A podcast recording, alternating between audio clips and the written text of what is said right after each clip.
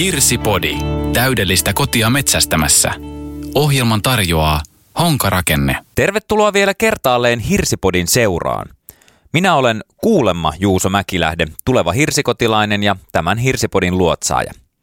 Tämän ohjelman tarkoituksena on antaa tietoa, ideoita ja inspiraatiota oman hirsitalounelman toteuttamiseen.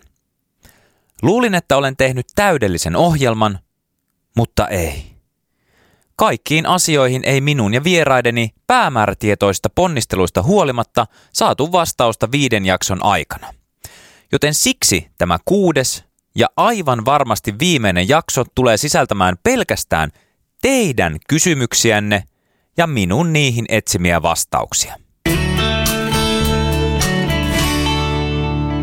Hirsipodin jaksossa kolme käytiin ansiokkaasti läpi äh, talonrakennusta, sitä prosessia ja myöskin näitä talon perustuksia. Ja perustuksiin liittyen, vaikka mä ajattelin näin, että, että ne olisi käyty nyt niin kuin melkoisen hyvin läpi, niin kyllä sieltä vielä tarkentavaa kysymystä tuli ja mähän en osaa näihin vastata, niin sen takia niin otan totta kai tulitukea nytten herralta, joka myöskin tässä kolmosjaksossa niin meille perustuksista kertoi, eli perustava infran yksikön päällikkö Mika Kemppainen, tervehdys. Moro, moro. No niin, Mika, kuule, kyssäriä on paukannut tarkentavaa sellaista, öö, ja, ja tota, tässä on nyt sitten perustuksista vielä pyydetty, että, että voisiko vielä tarkentaa sitä, että, että mikä nyt vaikuttaa sitten siihen, että mikä perustustapa valitaan sinne talon alle, että, että onko se nyt sitten niin tota, tuulettuva alapohja vai onko se tämä maanvarainen laatta, niin mikä sen nyt sitten loppujen lopuksi ratkaisee? Perustustavan, niin senhän ratkaisee se maaperätutkimus, mikä me tehtiin siellä, siellä heti ensimmäisenä, jopa, jopa vaikka jo ennen sitä tonttiostoa. Ja, ja tota, se maaperätutkimus, kun on tehty, niin sieltä saadaan pohjatutkimuslausunto ja siinä määritetään perustuksen tyyppi, että onko se paalutettava perustus vai, vai maanvarainen perustus. Ja, ja sitä kautta lähdetään tekemään sitten ratkaisuja, että onko, onko se tuulettuva alapohja vai maanvarainen laatta, mikä sinne tehdään. Onko tota, näistä, jos puhutaan näistä kahdesta vaihtoehdosta, niin onko se maanvarainen laatta, niin onko se tällä hetkellä se niin kuin yleisempi perustustapa, mitä tehdään, vai mit, miten tämä jako menee näissä? Kyllä se, kyllä se on yleisempi. Se on, se on sen takia yleisempi, että se on, se on huomattavasti edullisempi ratkaisu, vaikka, vaikka molemmat on, on ihan yhtä hyviä, mutta, mutta se tosiaan, että silloin kun joudutaan tontti paaluttamaan, niin silloin ää, joudutaan myös sitten asentamaan ontelolaatat ja, ja tota, paalutus tuo lisä, lisäkustannuksia ja sitä kautta siitä tulee huomattavasti tyyriimpi vaihtoehto siitä, siitä paaluperustuksesta.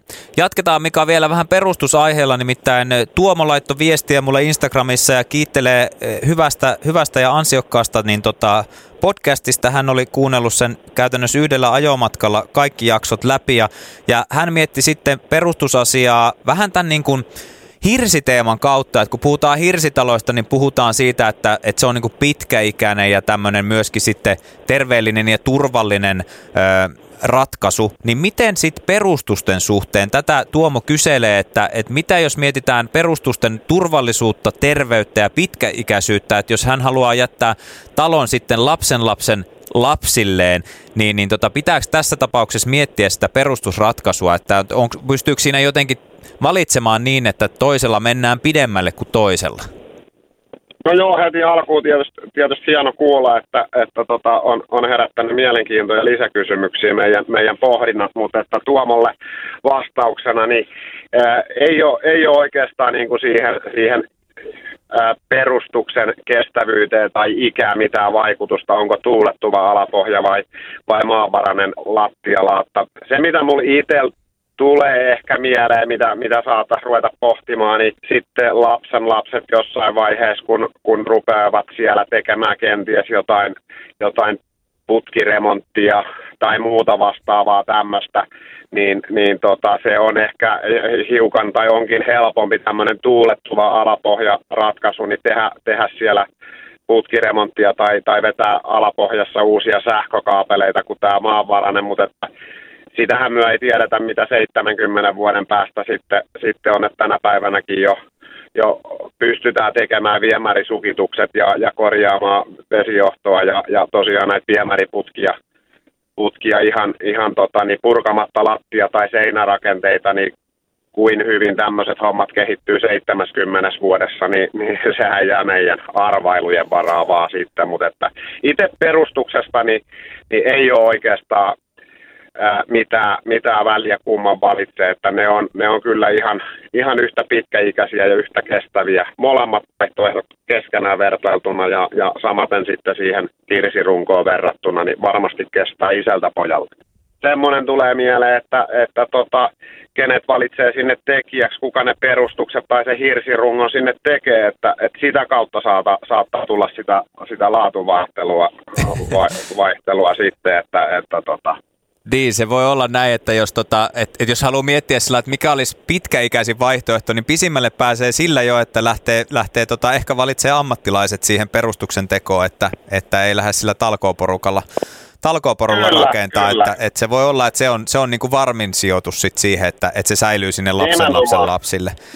Nimenomaan, nimenomaan että, että siitä mä onnittelen, onnittelen sua siitä valinnasta. Että tota. No katsotaan nyt 70 vuoden kuluttua sitten, että kuinka onnellisia tässä vielä, vielä ollaan.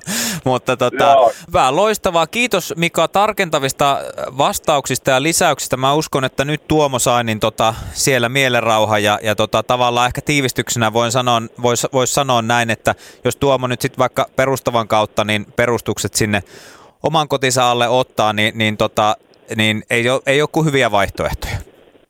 Se on juurikin näin. Kiitoksia hei tota, Mika jälleen mielettömästi tästä ja ei muuta kuin päivän jatkoja sulle hei. Hei kiitos sulle ja kaikille kuuntelijoille kanssa.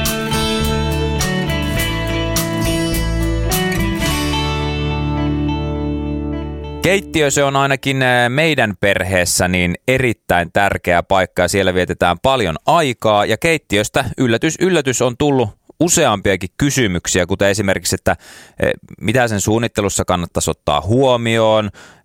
Sitten noista keittiön väreistä on tullut kysymyksiä, että mitä värejä nyt niin kuin suositaan, mikä olisi, mikä olisi hyvä väri keittiöön. Ja sitten keittiön näistä tasomateriaaleista, niistäkin haluttaisiin vähän lisätietoa. Aletaanpas nyt sitten ratkoa näitä kysymyksiä kotimaisia laatukeittiöitä valmistavan Puustelin asiantuntijan avustuksella. Tammiston Puustelin myymäläpäällikkö Henri Lumino, miten suunnitellaan toimiva keittiö? No jokainen keittiön pohja, pohja, pohja on erilainen ja asiakas on erilainen.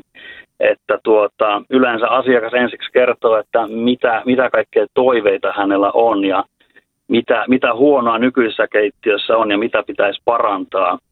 Ja tuota, asiakas ei voi tietää, että mitä kaikkea mahdollista sinne, sinne on saada, niin tuota, se meidän kuuluu periaatteessa kertoa, että eri mahdollisuudet ja kaikki, mikä helpottaa arkea, niin tuota, yritetään, yritetään laittaa sinne kaikki, että tämä lopputulos olisi, olisi mahdollisimman hyvä. No sitten keittiön värin valinta, niin, niin tota, siitä on tullut myös näistä keittiön väritrendeistä kysymyksiä podin kuuntelijoilta, niin on, onko tota, Henri, onko toi keittiön värivalinta, niin onko se ylipäätään, onko se niinku ihan täysin fiilis asia? Kyllä se aika pitkälle on, mutta sitten taas niin kun asiakkaat pääsee myymälään katsomaan eri, eri ovimalleja, eri, eri ovisävyjä, niin kyllä se mieli, mieli monesti kyllä muuttuu sitten siellä, että löydetäänkin, että hei, täällä on tällaistakin olemassa, että saattaa olla vähän samaan sävyyn, mutta pikkasen eri, eri nyanssi. Mus, mustaa niin on mennyt nyt jonkun aikaa aika paljon ja musta valkoista ja kasmeree, greigeä, vaalean harmaata, ovissa mennyt aika paljon.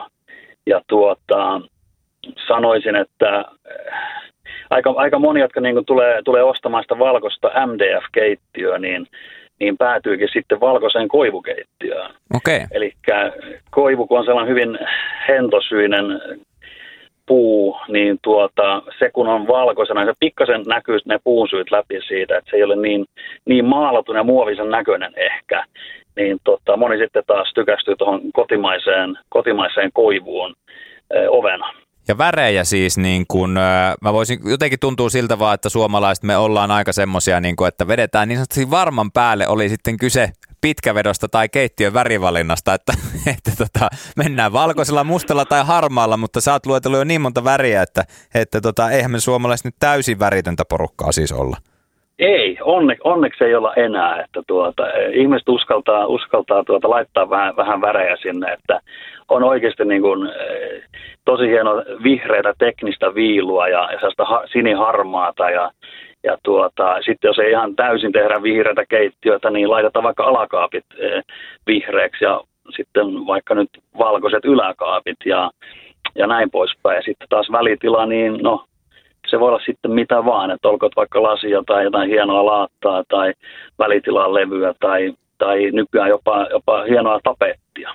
Just näin, mahtavaa, että tuo ihmiset on tuohon lähtenyt. Tietysti sitten keittiösuunnittelijat varmasti myös sitten autatte ihmisiä, jotka toivois vähän jotain spesiaalimpaa, että ei menisi sillä, sillä varman päälle ratkaisulla, mutta se voi tietysti johtua myös siitä välillä, että ei se oma silmä niin sanotusti riitä, niin sitten tarvii teidän ammattilaisten apua siinä. Kyllä joo, ja sitten pitää vähän haastatella, kun monesti asiakkailla on tiettyjä sävyjä, joita he ei pysty sietämään, niin tuota noin, välttää niitä ja tuota, kaikkea muuta siitä ympäriltä vähän, vähän ehdottaa, niin kyllä se oikea sävy sieltä löytyy. Niin toi on muuten totta. Mulla on varmaan toi sinapin keltainen. Mikä sulla on, Henri? Mikä on se väri, mikä aiheuttaa sulla puistatuksen?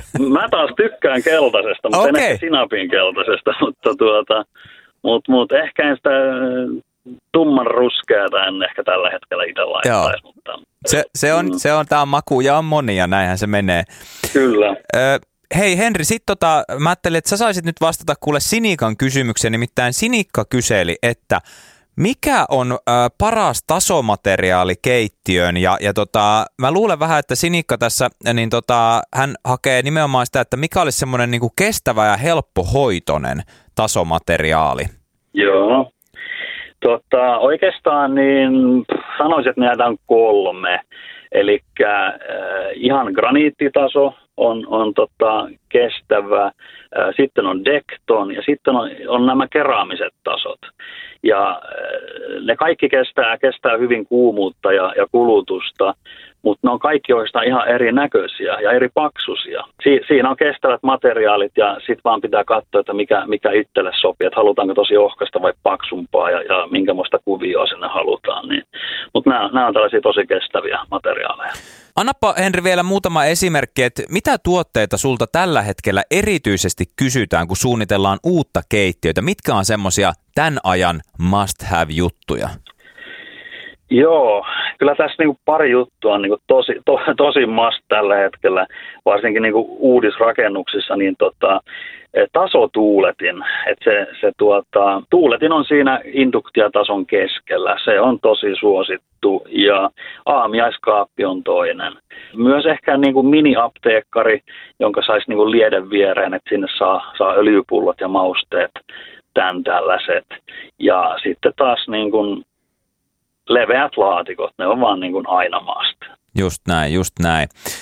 Minna laittoi mulle viestiä, että heillä on rakennusprojekti alkutekijöissään, tai on se nyt jo niin pitkällä, että siellä ilmeisesti talotoimittaja on valittu, ja hän oli kuunnellut sitten tota Hirsipodia, ja kuunnellessa alkanut pohtia vaan, kun paljon äh, ollaan puhuttu tässä podissa siitä, että asioita pitää suunnitella hyvissä ajoin, tosi aikaisessa vaiheessa etukäteen, niin hän sitten oli alkanut miettiä, että pitääkö keittiötä jo alkaa suunnittelemaan, niin miten, mi, milloin rakentajan kannattaa ensimmäisen kerran tavata keittiösuunnittelija?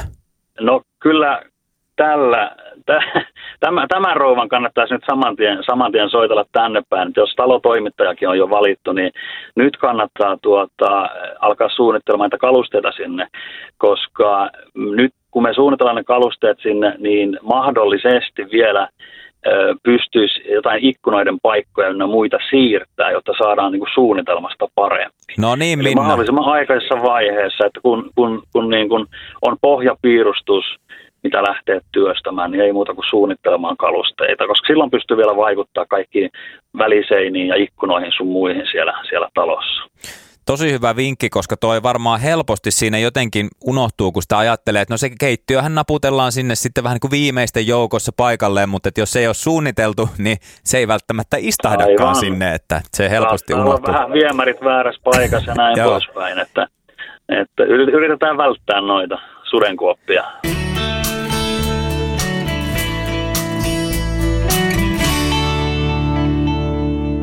Meidän oman hirsikodin kohdalla mietittiin pitkään keittiö-olohuonealueen lattiamateriaaleja ja päädyttiin lopulta suurlaattoihin.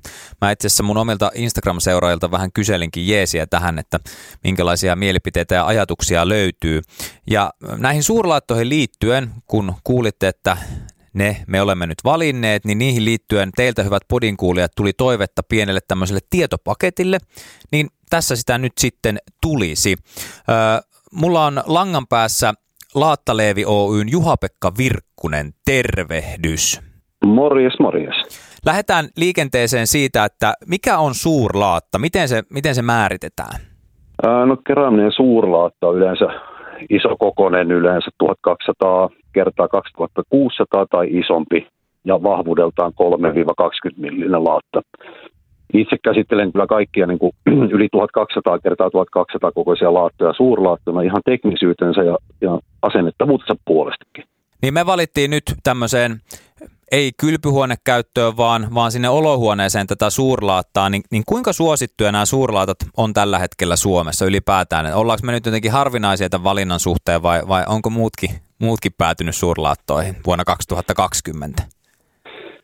Toki kyseessä on siis marginaalinen tuote, mutta kyllähän suurlaattojen osuus pikkuhiljaa nostaa tota, menekkiänsä, koska tietämys ja tuotetietämys ja asennustietämys kasvaa koko aika. Esimerkiksi siitä, että ensimmäiset suurlautat mekin on toimitettu noin viisi vuotta taaksepäin ja koko aika niin kuin hidasta kasvua, mutta kumminkin tulossa tuossa noin, että kysyntä ja, ja tieto, tietoisuus kasvaa. No mites, mites tota sitten, jos, jos Juha-Pekka, jos asiakas päätyy tähän suurlaattaan, niin onko jotain semmoista, mitä pitäisi ottaa huomioon? No kaikki asennukseen liittyvät asiat ensisijaisesti, että kuka asentaa. Ei ole itsestäänselvyys, että jokainen asentaja pystyy tai haluaa edes lähteä asentamaan sitä tuotetta. Mitenkä liikuntasaumat tulee tilassa, eli isolla laatalla liikuntasaumalinjat on hyvä hakea. Ö, oikeat kiinnityslaastit, eli vähintään S1 tai 2 luokitellut laastit. Tavaran vastaanotto on huolella valmistauduttava, että mihinkä se tavara vastaanotetaan ja missä se säilytetään, koska suurlaatan käsittely työmaalla on todella haasteellista ja ylimääräistä siirtoa tulisi välttää.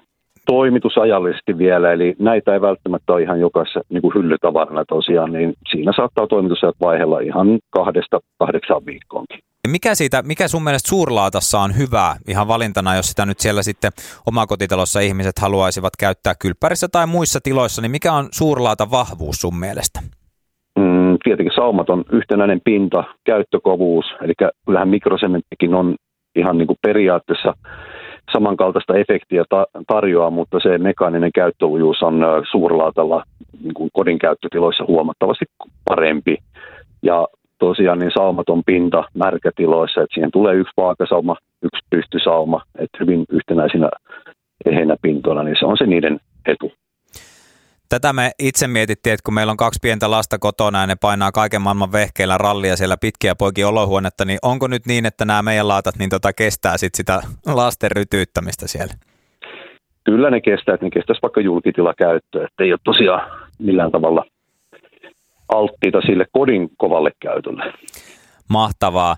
No hei, trendit kiinnostaa ylipäätään, niin onko tota jotain muita semmoisia selkeitä laattatrendejä nyt nähtävissä? No edelleen jatkaa trendeinä jatkaa betonia, erilaiset ää, kivikuosit, ihan marmorit ja eri, muut, muut kiveä jäljentävät tuotteet. Ja sitten suurlaatan vastapainoksi on tullut sitten tarjolle hyvin paljon niin kuin enemmän näitä pienempiä kokoja eri muotoisina, väreinä ja pintarelievinä, ja tavallaan haetaan sitä elävyyttä ja vaihtuvuutta sitä puolta. Ja niitä monesti sitten yhdistetään, saatetaan yhdistääkin sitten tavallaan tukemaan toinen toisiansa.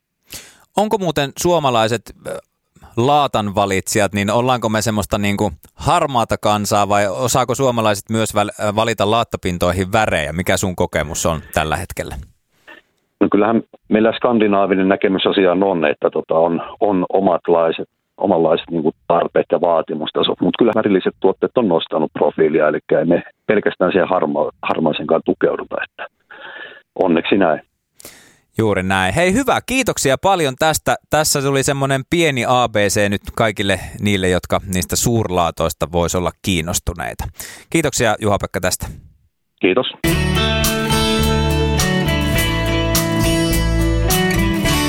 Asumista onnen maisemissa. Honka rakenne. Vielä eh, ehditään kysymyksiä täältä läpi käydä, semmoisia mitä teillä siellä nyt sitten, hyvät podin kuuntelijat, mielen päällä on ollut. Ja muutama kysymys on tullut liittyen itse näihin hirsiin ja sitten hirren hinta. Se on kiinnostanut monia ja, ja tota, mä en osaa siihen vastata, mutta mäpä luulen, että Honkarakenteen projektimyyntipäällikkö Markus Saarelainen, niin sä olet oikea ihminen vastaamaan näihin mun seuraaviin kysymyksiin. Ootko sä Markus valmiina ottamaan kysymyksiä vastaan? Kyllä, olen valmis ottamaan. Loistavaa. Aloitetaan, tota, tämä on tullut useammastakin taho, tai useammaltakin taholta vähän, vähän eri sanoilla, mutta otetaan nyt tuosta Sepon kysymys, nimittäin Seppo on jämäkästi suomalaisena miehenä kysynyt minulta, että kerroppas Mäkilähde, että mistä ne hirret tulee. No mä en osaa ihan tarkkaan sitä sanoa, mutta Markus sä osaat. Mistä noin honkarakenteen hirret tulee? Joo, mä uskon, että Seppo ei tässä varmastikaan tarkoita sitä, että tulee, mistä ne tulee. Metsästähän ne tulee, mutta häntä varmaan kiinnostaa, kiinnostaa laajempi kuva, että missä meidän tuotantolaitos sijaitsee ja kuinka sitten raaka-aine, mistä hirsituote tulee valmiina ulos, niin mistä se itse raaka-aine tulee. Eli tehtaamme on Karstulassa, Karstulassa sijaitsee ja on, on jokseenkin Euroopankin mittapuussa teho, tehokas ja mittavan kokoinen hirsituotantolaitos. Ja lähtökohtaisesti, kun Karstulan tehdasta aikoinaan on perustettu, niin se on katsottu se sijainniltaan nimenomaan mäntypuun optimaalisen kasvualueen keskelle, jos näin voi sanoa, niin käytännössä siinä on sadan kilometrin säde, missä on Suomen optimaalisen männyn kasvualue, ja siihen aikaan, kun, kun tehdasta, tehdasta tehtiin, ne oli tietenkin tärkeää lyhyet kuljetusmatkat raaka-aineille, ja itse asiassa tänä päivänä vielä, vielä tar- on merkittävämmässäkin osassa se, että, että raaka-aine on läheltä saatavilla. Ja mehän käytetään pääsääntöisesti nimenomaan mäntypuuta eri hirsituotteissamme, lamellihirsissä, painumattomissa lamellihirsissä sekä pyöröhirsissä, mikä tosiaan on vähenemään päin, mutta kuitenkin näin. Just näin. Ja mä luulen tässä, en tiedä oliko Sepolla, mutta, mutta tietysti moni on ehkä miettinyt sitä, että no onko se sitten, kun honkarakenteen hirsitalo, jos semmoisen ostan tai mökin, niin onko se sitten kotimaisesta männystä? Kyllä, eli pääsääntöisesti juuri näin, eli suomalaista raaka-ainetta käytetään, käytetään meidän tuotannossa. Nyt mennään sitten tähän, tähän aiheeseen, Markus, joka on, tämä on semmoinen, mistä on tullut eniten eniten ehdottomasti Hirsipodin kuulijoilta kysymyksiä. Vähän erilaista kulmista sitä on lähdetty koputtelemaan ja näin, mutta kyllähän se on se raha, mikä ihmisiä kiinnostaa, kiinnostaa ja, ja tota, Hirsipodin kuulijat haluaisi tietää, että no mitä se hirsitalo sitten maksaa? No niin, eli hyvin ymmärrettävä, ymmärrettävä kysymys ja yksiselitteistä hintaa mielestäni ei oikein pysty antamaan, vaikka niistä luetaan monesti hmm. ja kuullaan monesti nyrkkisääntöjä. Ja mun mielestä se on vähän väärinkin antaa niin kuin harhaanjohtavaa yksiselitteistä hintaa, mutta jos nyt alkumetreille hanketta budjetoilla asiakkaalle tulee joku esimerkki antaa, niin silloin on käyttänyt esimerkki budjetissa 2600 euroa per kerrosala neljä. Tällä luvulla nyt voidaan todeta alusta, alustavasti rakennuksen koko luokkaa esimerkiksi, jos olisi 154 talo haaveissa, niin silloin se olisi 390 000 euroa se ensimmäinen budjetti, mitä pitää niin kuin miettiä sitä, että onko siihen mahdollisuus. Sitten jos ei ole, niin pienennetään taloa tai suurennetaan, jos halutaan sun niin kuin rahkeet antaa periksi itse hirsitalo kustannus niin on, on varmastikin niin toisarvoinen asia siinä, kun mietitään asiakkaan ratkaisuja. Minkälaiset LVIS-ratkaisut, lämpö, ilma, vesi, sähköratkaisut, lämmitysmuoto, maalämpö, kaukolämpö. Nykyään lisääntynyt tosi paljon älytalojärjestelmät, kuinka paljon älyä halutaan taloon, niillä on eri hintalaput. Kyllä. Varuste, varustetaso ylipäätään, ylipäätään, että jokainen tietää, että sisustusratkaisuilla niin on olemassa eri hintaisia laattoja per neljä, parkettia, takkoja, kiintokalusteita. Ja nämä on asiakkaan valintoja. Eli jos mietitään, niin tota, hirsitaloa tämmöisenä kokonaisuutena, niin kuin se koti tietysti on, niin, niin se, se kokonaiskustannus, niin se muodostuu hirvittävän monista osa-alueista, eikä pelkästään Kyllä. siitä, niin kuin, siitä itse siitä hirren hinnasta sitten. Juuri näin, juuri näin. Eli, eli se on asiakkaan valinnoista ja sitten tontin monimuotoisuuksista, rakentamisen olosuhteissa, onko se rinteessä vai tasamatontti, perustamistavasta, eli voidaanko sille tontille perustaa niin sanotusti normaalisti vai pitääkö siellä paaluttaa, paljonko pitää tehdä maasiirtotöitä, onko se mallitalo vai onko asiakkaalla on valittuna arkkitehti, monesti kun taas arkkitehti on mukana hankkeessa, niin siellä ehkä mahdollisesti huonekorkeudet vähän lisääntyy, eli kuutiot lisääntyy talossa, ikkunapinnat mahdollisesti, monimuotoisuus, arkkitehtuurisuus talossa on haasteellisempi kuin mallitalossa, mikä on optimaaliseksi mietitty kaikilta osa-alueilta. Eli tuommoisella niin karkealla voidaan, voidaan kuitenkin nyt määrittää sit sitä, että, että mikä se, mikä se niin hirsitalon osuus siinä on, mihin tietysti sitten niin kokonaiskustannukseen vaikuttaa niin todella, todella todella, todella moni asia, mutta noin on toisaalta semmoisia hintoja, mitä sitten ihmiset, jos vaikka niin kuin käy tuolla asuntomessuilla ja juttelee siellä talokauppiaiden kanssa, niin paljonhan näitä tällaisia neliöhintoja siellä heitellään. Ja tuntuisi olevan, mitä keskustelupalstoja seuraa, niin, niin, niin tota, kyllä siellä helposti mennään, mennään tosi niin kuin alakantti, että paljon puhutaan taloista, mitä saa reilusti alle 2000 euron neliö, mutta niitä semmoisia projekteja, oli se rakennusmateriaali mikä tahansa, niin tuntuu olevan sitten kuitenkin hirvittävän vähän, vähän niin kuin loppupeleissä. Niin siinä tullaan just siihen, että mistä, mistä hinnasta puhutaan. Eli puhutaanko nyt, että se on, se on niin sanottu täysin valmis kihoineen päivineen, paljonko pihaan on laitettu rahaa. Ja tämä, tämä on, tämä on niin kuin vaikea laji, mutta kyllä, kyllä niin kuin tarkat talokohtaiset kustannukset kyllä saa meiltä. Talon malliko on tiedossa ja tontti on tiedossa. Meidän myyjät pystyy antamaan paikallisten kumppaneiden kanssa ihan ammattitaitoiset kustannuslaskelmat. Me käytetään muun muassa paikallisesti projektijohtopalveluita ja sitä kautta saada ammattimaisen projektikustannuslaskelmia.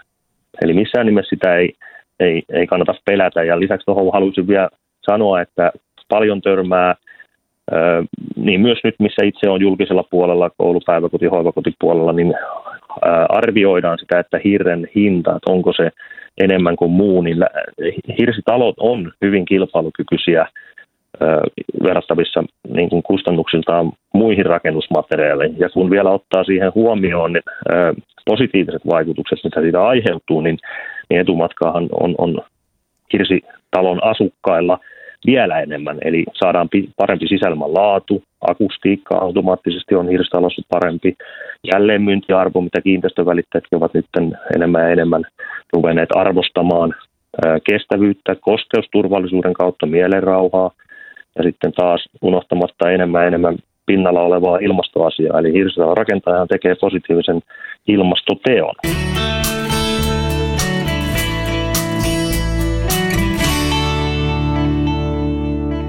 Rakentamisen kustannukset on herättäneet keskustelua. Aihetta sivuttiin jaksossa kolme ja siellä projektijohtaja Jari Laine Premium House Oystä totesi, että oikeasti osaava ammattilainen tai ammattitason tekijä pystyy säästämään, mutta minun tapauksessa, ja huom siis minun tapauksessani ei merkittäviä säästöjä saa tehtyä, varsinkin jos omalle ajalleen antaa vieläpä jonkin arvon. No, jotkut rakentajat on kommentoineet, että ovat onnistuneet säästämään merkittäviäkin summia. Ei sinänsä yllätä, että tämä puhututtaa maassa, jossa on totuttu tekemään asiat itse. Mulla on puhelimen päässä Jari Laine, tervehdys vaan. Morjesta. Tota, pureudutaan nyt vielä vähän tarkemmin tähän ja, ja tota, käydään, käydään pikkasen näitä kustannusasioita läpi, koska se luonnollisesti ihmisiä kiinnostaa. Ja yksi asia, Jari, mihin, mihin tuossa meidän ö, kolmosjaksossa tartuttiin, oli se, että kun sä heitit mulle, että, että mun tuntihinta voisi olla 20 euroa tunti, niin siellä moni, moni tota, talonrakentaja oli sillä, että herra Jumala, mistä saa noin halpoja ammattilaisia, ammattilaisia meidän työmaalle, mutta tota, jos he siihen hintaan haluaa, niin hän saa meikäläisen, eikö näin? Joo, niin me taidettiin, taidettiin heittää, että, että mitäs sinä pystyisit säästämään siellä itse tekemällä. Ja, ja jos siellä niin kuin laudanpätkiä siivotaan ja harjataan, niin kyllä sitä siivoustyötä taitaa saada parikymppiä euro tuntihintaa. Että, mutta ei niin kuin rakentamisen ammattilaisia saada siihen hintaan. Että ei tietenkään. kalleimmista tuntihinnoista. No, mutta jos me nyt lasketaan vielä sillä tavalla, että kun meikäläisellä ei Raksa, Raksalla hir, hirveästi tee mitään, mutta jos olisi nyt semmoinen niin kuin oikein osaava suomalainen rakentaja, joka ei ole ammattilainen, mutta on oikeasti hyvä käsistään toisin kuin minä itse. Ja on vielä kaiken lisäksi ahkera, jota en myöskään myönnä olevani. Niin minkälaisiin säästöihin nyt voitaisiin päästä, päästä, jos, jos tota, ei ainoastaan siivota, vaan sitten tehdään siellä muutakin. Jos, jos otetaan nyt vaikka Jari noin sisätyöt, ne on varmaan semmoinen, mitä yleensä myös tämmöiset amatöörirakentajat niin saattavat alkaa sit itse tekemään, että tehdään niitä, niitä sisuksia sinne taloon. Hmm. No tuota, otetaan vaikka parin esimerkin kautta, että jos sulla on omakotitalo, jossa on vaikka satakunta neliöä laatutettavaa, niin sen laatutustyön hintakertoluokka sadalle noin, noin 6000 euroa. Okei. Eli siinä, pystyy, siinä pystyy säästämään 6 tonnia, jos osaat laaduttaa ja omat vielä kunnon välineet. Juuri näin, juuri näin. Nyt jos taas puhutaan tasote- ja maalaustöistä, jos on niin kuin maalarin vikaa, niin, niin niissä varmaan kes, keskiverto omakotitalosta 54 niin, niin pystyy, pystyy taas säästämään 5 tonnia työnosuus. Joo. Eli kyllä sieltä niitä tonneja alkaa syntymään, sikäli mikäli sitä ammattitaitoa löytyy. Nimenomaan sitten on lattiat, tietysti niistä varmaan saa jonka, joku sen tonnin siinäkin sitä työtä otettua ja sanoit tuon maalaamisen, niin kuin ulkomaalaaminen on varmaan yksi semmoinen, mitä monet rakennuttajat sitten saattaa, tota, siinä vaiheessa kun rahat on loppu, niin tartutaan sitten pensseliä ja hoidetaan se ulkomaalaus. Joo, joo. Se on, se on sinällään sitten tota sellaista oikein mukavaakin hommaa, eikä välttämättä vaade sitten ihan, ihan niin kuin pitkää koulutusta. Just näin. kyllä monelta suomalaiselta.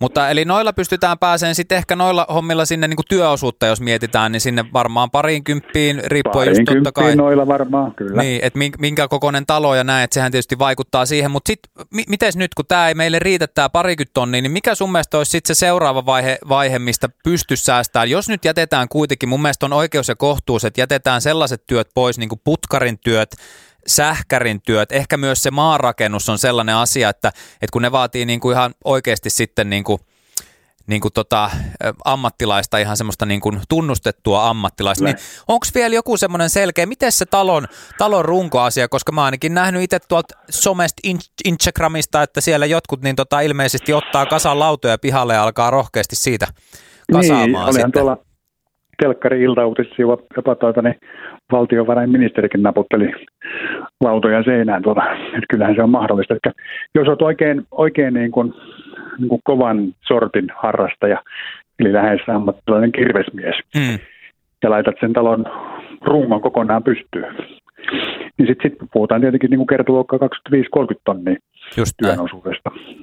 Ja se, mitä mä itse pohdin tässä, että senhän se sitten vaatii, että jos ja kun tarttuu itse siihen vasaraan ja lähtee tekemään muutakin kuin sitä siivoushommaa, niin totta kai sun pitää sitten olla siihen omaan kädenjälkeen tyytyväinen, koska reklamoida ei voi kuin peilille. Niin, tulee varmaan vähemmän reklamaatiota. Niin, se on to- toisaalta. toisaalta, jos ajattelee, ajattelee tollain valosan kautta sitä, niin sehän siinä sitten, sitten on, kun saa itsensä kanssa asioida. Mutta voisiko sanoa näin, että jos sitä, niin kuin, tai itse asiassa näinhän sä siinä kolmosjaksossa sanoit, että jos on tota, osaava tyyppi ja, ja tota, aikaa löytyy, niin, niin, niin tota, kyllä sillä pystyy säästöjä tekemään siinä työn osuudessa nimenomaan. No näin, näin se juuri on. Hyvä. sitten jokaisen pitää vaan miettiä tykönänsä, että, että mihin sen aikansa sitten tehokkaammin käyttää. Näin, juuri näin. Hyvä, hei kiitoksia Jari tästä konsultaatiosta jälleen. Kiitos.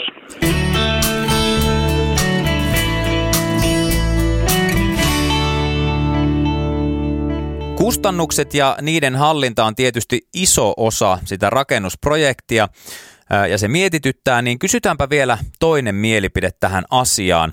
Mulla on täällä langan päässä nyt Honkarakenteen työpäällikkö Jukka Hautamäki, tervehdys. Tervehdys, tervehdys. No niin, pääset sinäkin Jukka ottaa osaa tähän keskusteluun näistä rakentamisen kustannuksista. Mikä tota sun näkemys nyt yleisesti on tähän tein itse ja säästin ajatukseen?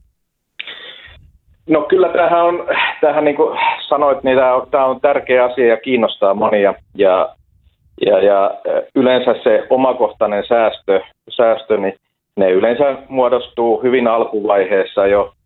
Ja niin kuin mä itse on, on, on aina ollut sitä mieltä, että, että kannattaa sieltä ihan suunnitteluvaiheesta ja tontin valinnasta saakka, niin sieltä lähteä niitä, niitä kustannuksia, koska sieltä ne todelliset isot säästöt tulee – moni valitsee tontinkin ihan, ihan, ihan sillä tavalla, että tämä on hieno paikka, että tähän mä haluan rakentaa, mutta yllätyksenä tuleekin, että se onkin pelkkää suota tai jotain mm. muuta, joka perustukset taas, taas tulee ö, maksamaan maltaita, että, niin, että nämä on niitä, niitä tärkeitä, tärkeitä pointteja kyllä. Miten Jukka siinä suunnitteluvaiheessa, niin mikä sun mielestä on semmoinen, kun kaikkihan kiinnostaa nyt ne vinkit, että miten sitten voisi sen mm. oman kotiprojektin kanssa säästää, koska teki sen miten päin vaan, niin kyllä mä sanoisin, että ei se, ei se halpaa ole niin kuin talon rakentaminen tai rakennuttaminen, niin mikä siinä suunnittelussa, niin mitkä on semmoisia juttuja sun mielestä, missä siinä just pystyy sitten säästämään?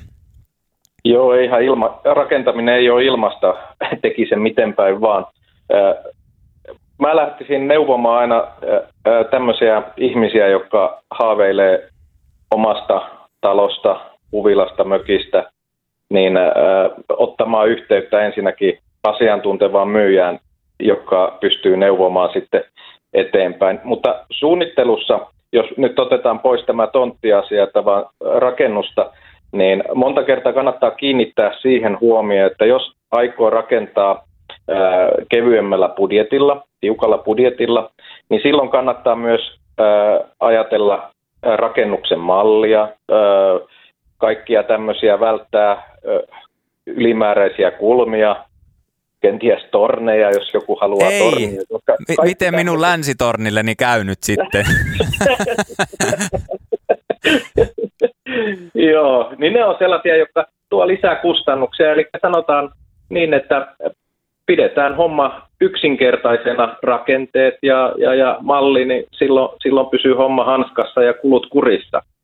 Joo, tämä on itse asiassa ollutkin varmaan tässä Hirsipodissa kyllä semmoinen yleinen mantra, että ihan sama oikeastaan keneltä ammattilaiselta kysyy, niin kaikki aina ö, lähtee liikenteeseen hyvin varhaisesta vaiheesta ja just korostaa sitä suunnittelun tärkeyttä ja toisaalta sitä, että kun on se budjetti, niin, niin että se on sitten tekijöillä siinä kaikilla tiedossa ja sitä kautta pystytään löytämään sitten se mahdollisimman kustannustehokas ratkaisu ja niin, että saadaan se unelma mm-hmm. toteutumaan sillä budjetilla, mikä se nyt kenellä sitten milloinkin on. Kyllä, kyllä. Hyvä, hei kiitoksia Jukka sinun näkemyksistä tähän keskusteluun. Kiitoksia, kiitoksia. Tiivistettynä äh, voisi rakentamisen kustannuksista sanoa, että rakentajien tarpeet on monenlaisia. Itse tekemällä voi säästää, jos on aikaa, halua ja osaamista osallistua, mutta kunkin kannattaa valita sellainen toteutus, joka parhaiten sopii omaan elämäntilanteeseen ja tarpeisiin.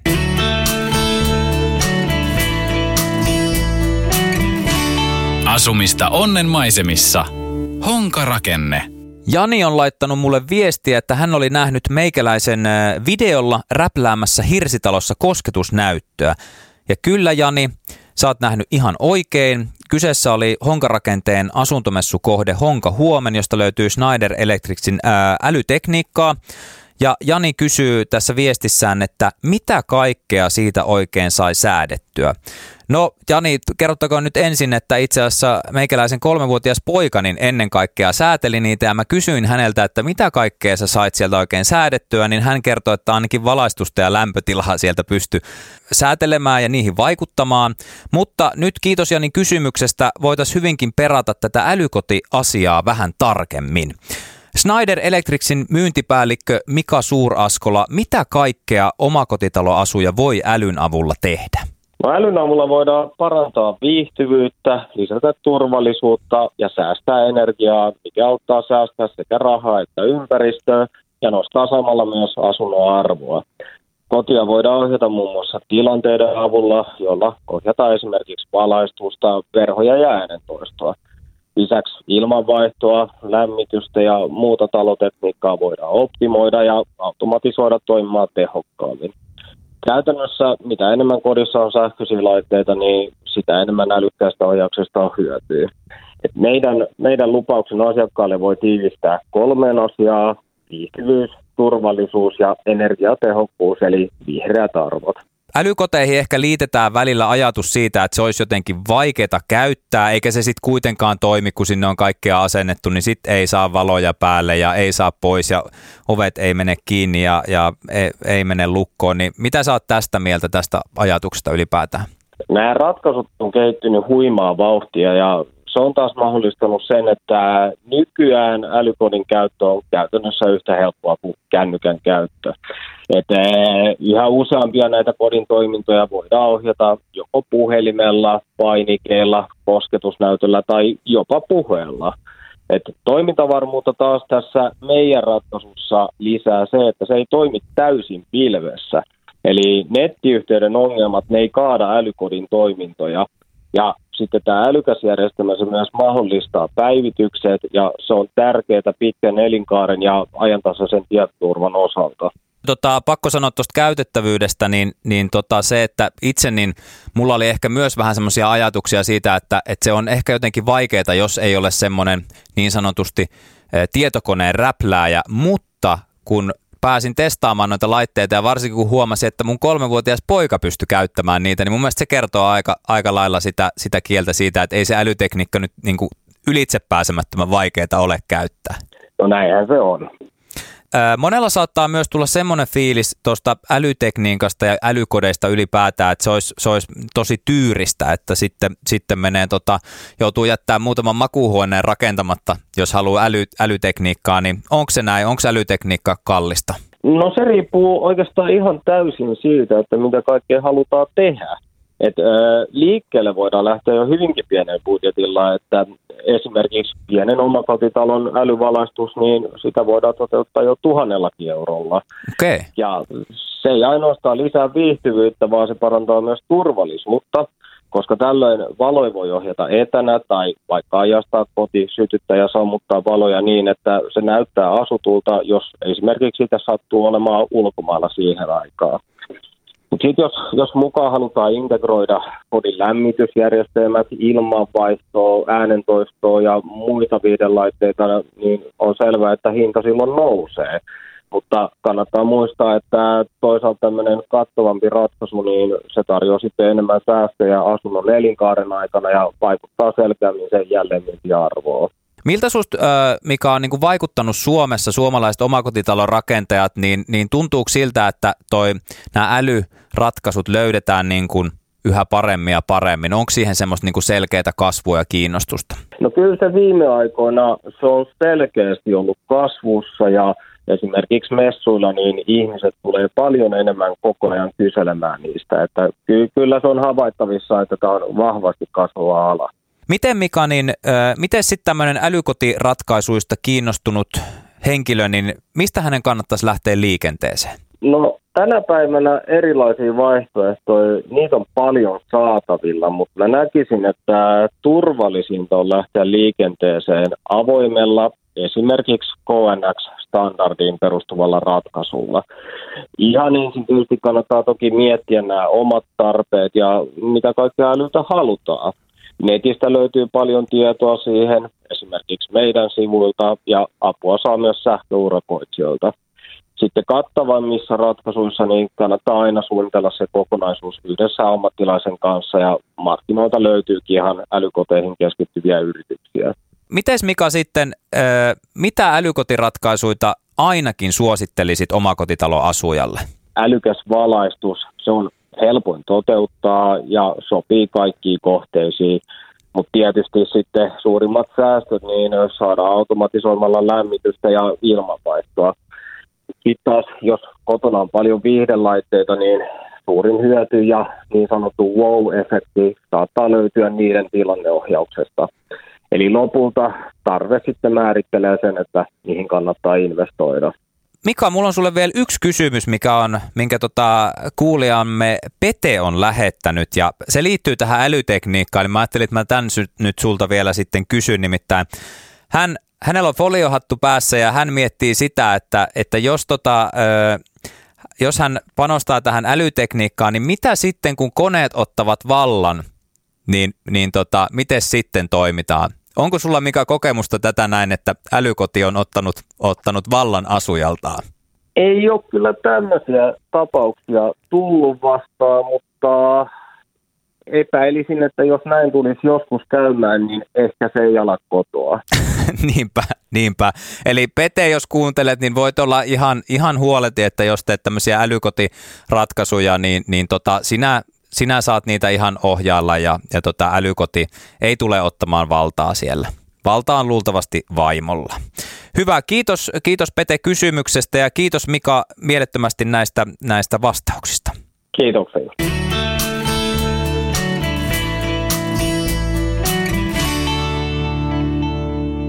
Hienoja kysymyksiä teiltä on tullut ja toivottavasti olette nyt saaneet sitten niitä tarkentavia vastauksia. Otetaan vielä pari kysymystä sisustukseen liittyen. Sisustusta käsiteltiin eh, Hirsitalon kannalta nyt varsinkin jaksossa viisi, eh, mutta sisustuksesta on tuossa mulla muutama kysymys liipasimella, eh, joihin haluaisin ehdottomasti itsekin kuulla vastauksen. Ja näissä, näissä tota, kysymyksissä ja niissä vastauksissa varsinkin niin saa auttaa sisustussuunnittelija Maru Hautala. Moikka!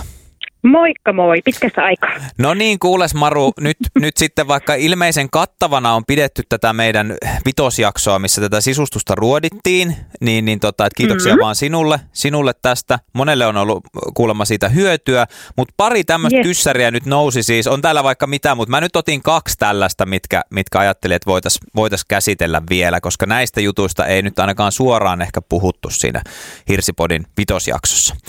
Oletko valmis? Täältä tulisi ensimmäinen. Valmiina ollaan. Hyvä. Kyllä. No niin, ensimmäinen kysymys. Sen on lähettänyt Instagramin välityksellä Tiina. Ja Tiina kyselee, että mitä vaatekautta pukeutumishuoneen suunnittelussa pitäisi ottaa huomioon?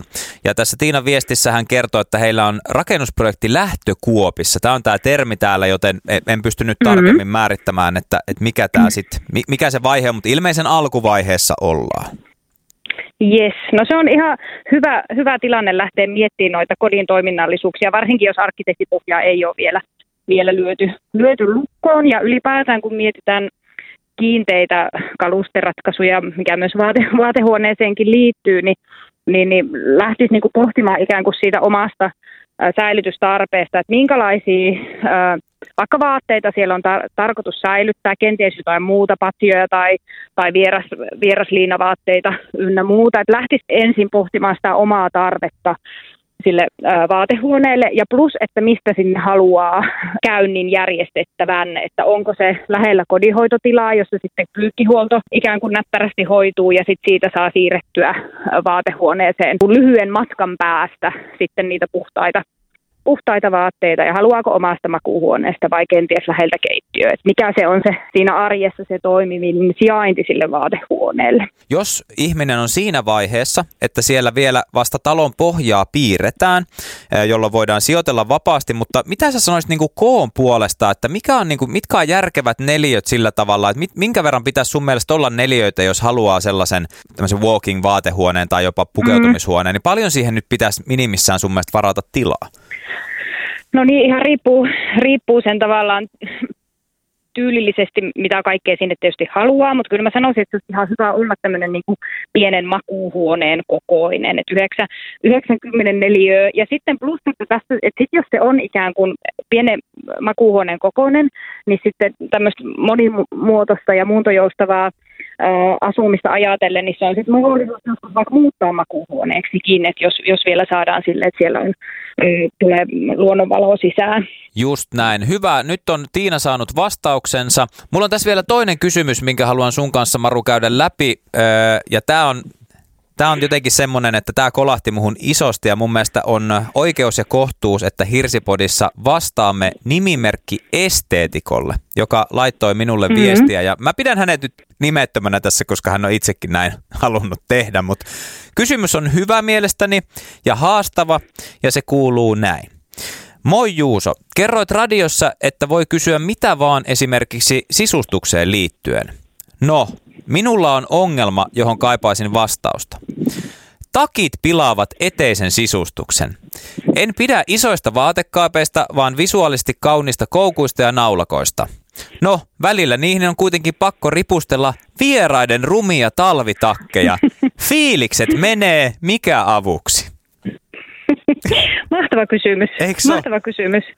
Tietysti ratkaisuhan tästä on se, että kutsuu vain ystäviä, kello on kauniita, kauniita takkeja se on niin kuin ehkä sellainen yksi, että täytyy ensin tarkastaa, että ketä tulee ja millaisissa takeissa. Mutta, mutta kyllähän tässä niin kuin päästään tämän meidän ajan vitsaukseenkin siitä, että, että tota, me ollaan niin tämmöisessä visuaalisessa kuvamaailmassa, kun me pyöritään Pinterestissä ja Instagramissa selaillaan sitä kuvavirtaa, joka on kuitenkin niin kuin täynnä tämmöisiä stylattuja ratkaisuja, niin, niin se on niin kuin, tietysti täytyy aina punnita sitä käytettävyyttä ja visuaalisuutta ja aika paljon se sisustaminen sitä on ja tietysti yksi vaihtoehto, että jos, jos suinkin saa ikään kuin molempaa, mm. että et olisi sitten sitä, sitä tota, kaappitilaa, jonnekaan niitä takkeja saa, mutta, tota, mutta nykyäänkin on ihan kivoja ratkaisuja niin kuin kaapistoissakin, että se ei ole välttämättä se ö, jyhkeä liuku liukuovi, ikään kuin minkä siihen saa. Sitten voi miettiä tällaisen kaapin runko on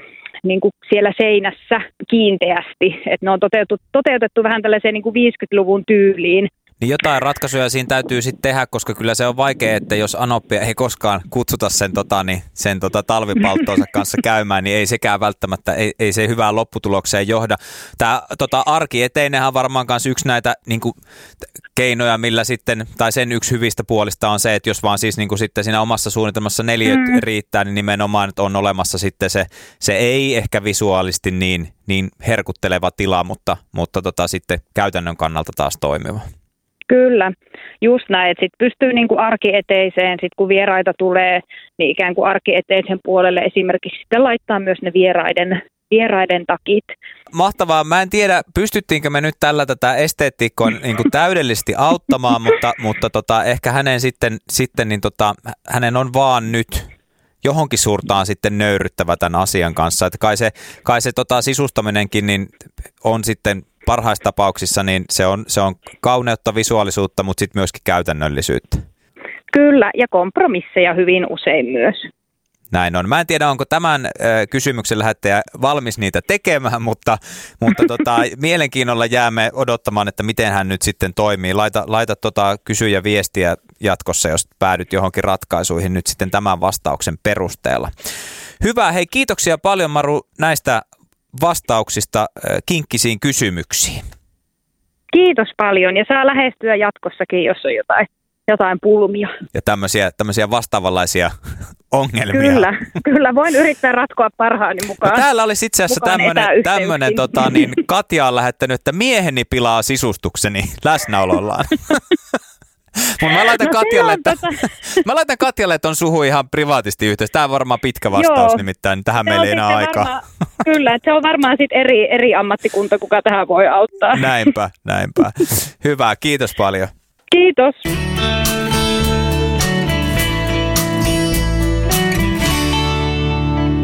Siinä se nyt oli. Lyhyestä hirsi kaunis niin kuin sanotaan. Jos olet kuunnellut kaikki Hirsipodin jaksot, niin anna itsellesi uploadit, taputa itseäsi selkään ja vedä hyvä ihminen vähän happea välillä. Lisää tietoutta hirsitaloista voi käydä katselemassa osoitteesta honka.fi ja meikäläiselle palautetta voi laittaa edelleen Instagramissa at Juuso Makilahde. Kiitos ja kuulemiin.